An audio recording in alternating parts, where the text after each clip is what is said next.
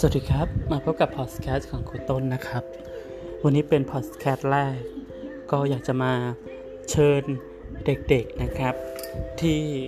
กำลังเรียนรู้ด้วยตัวเองอยู่ที่บ้าน ว่าตอนนี้ตั้งแต่พอดแคสต์ตั้งแต่เหตุการณ์โควิด